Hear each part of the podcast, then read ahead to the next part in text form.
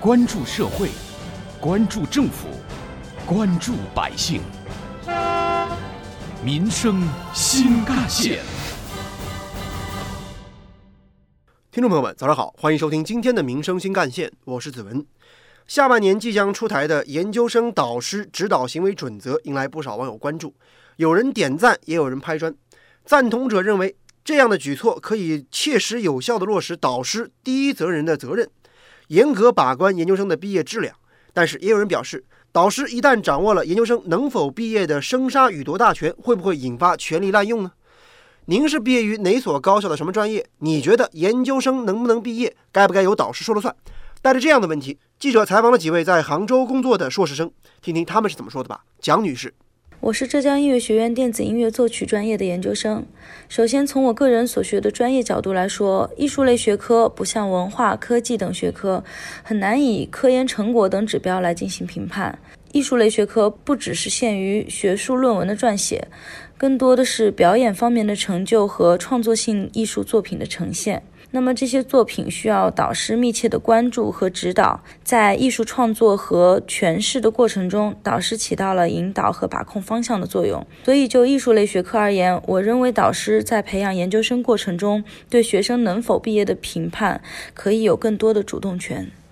接下来，这位胡女士，二零一九年毕业于华东师范大学新闻传播专业。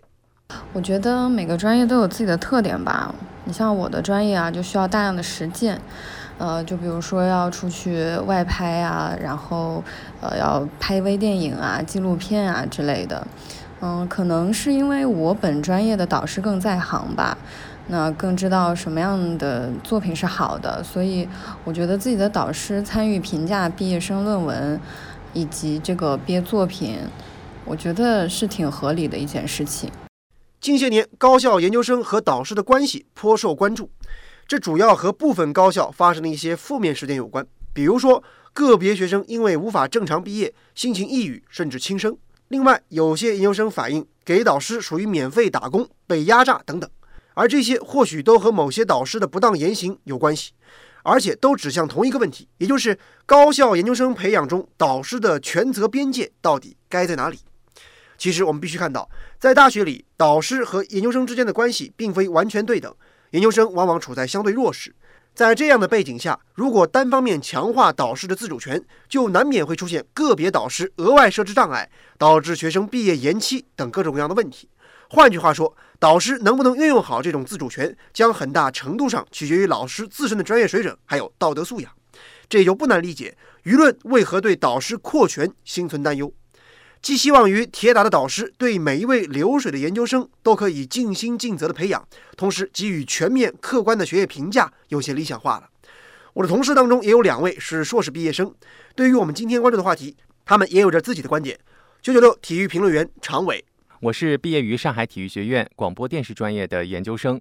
整个毕业的过程其实还是非常复杂的。我要完成三年的选修课、必修课以及专业课等等所有科目的学分之后，才可以进入到毕业论文的准备阶段。我也是在毕业的过程才了解到，不同的专业都有不同的国家标准、地方标准和学校标准。那这个毕业论文还要经过双盲审的检测，最后再经过毕业预答辩和答辩来完成整个毕业的过程。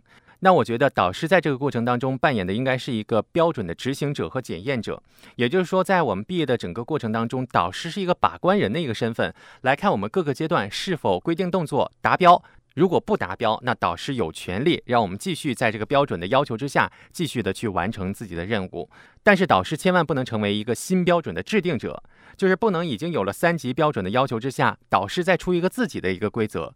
因为不同的导师呢，肯定有不同的规则，这样的话就会造成不同学生的毕业标准不一样，这就有失教育公平了。他的义务更多的体现在要帮助我们、指导我们去完成这些要求，达到毕业的标准。九九六新闻组记者玉涵，我是二零一七年毕业于武汉大学新闻专业的。当时在毕业论文的答辩环节，我的导师呢是只负责向评委会成员介绍我的研究方向和论文的基本内容，他是不能参与我的毕业论文打分的，因为可能是要避嫌。我觉得学院的这种规定呢还是比较客观公正的，但是文科和理科应该是有所不同。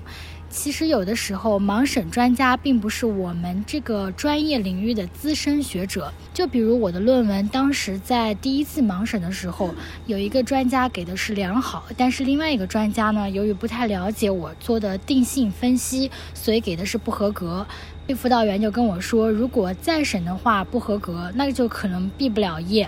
所以当时我也很着急。然后我的导师呢，就向盲审的专家介绍了一下我的论文研究方向，解释了一下不同于其他人论文的研究方法。在复审的时候，我的论文就成功的通过了。毕业答辩的时候，还被本校的其他几位资深教授评为优秀毕业论文。所以我觉得，如果自己的导师可以适当参与自己学生答辩的评分，而不是拥有决定权的话，其实是可以有助于其他教授更加了解学生所研究的方向和领域。当然，我们还需要看到，我国的高校是一个复杂的生态系统，既存在上述导师权力过大的问题。而在一些学校和学科，也同时存在着导师权力被虚置，导致导师没法发挥自主能动性等不足的问题。在这一点上，文科研究生的培养更为突出，尤其是毕业环节，论文选题由行政管理部门统一安排其他专业的专家组进行审核。一些专家对于这个项目、这个学科、这个专业或许并不十分在行，但往往也要信口发表意见。这论文最终能不能通过，也是专家组来投票表决。导师的意愿未必能够得到该有的尊重。在目前国内许多高校毕业论文答辩前的审核，起决定作用的都是外审专家的盲审，但论文送到哪位专家手里，都是行政管理部门随机决定的。也就是说，很难按照论文的内容送到真正懂行的专家手中，最后都在所谓的严格统一管理的名义之下，虚化了导师应有的权责。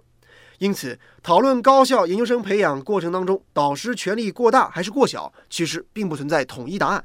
但总体看来，导师比学生还是有更多的主动权的。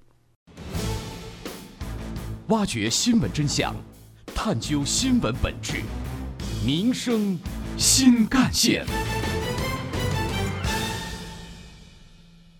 要给予导师决定博士生、硕士生能否毕业的自主权，首先就要明确这种自主权该怎么样发挥，并且建立配套机制，防止权力的任性。需要强调的是，自主权绝对不能简单的变成导师的决定权，甚至独裁权。研究生能不能毕业，该不该由导师说了算？有关这样的话题，不少网友的留言讨论也很热烈。网友开心快乐说：“还是那句老话，只有能把权力关进笼子的制度，才是好制度。”而网友误禅则表示。文科和理科有着很大的不同，我觉得可以分开不同规定。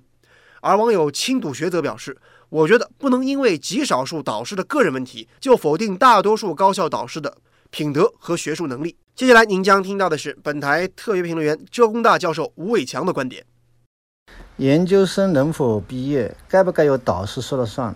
对这个命题的讨论，我看到了太多莫名其妙的评论，比如导师和学生应该是平等的权利主体，这是恩格斯在反杜林论中明确批判过的。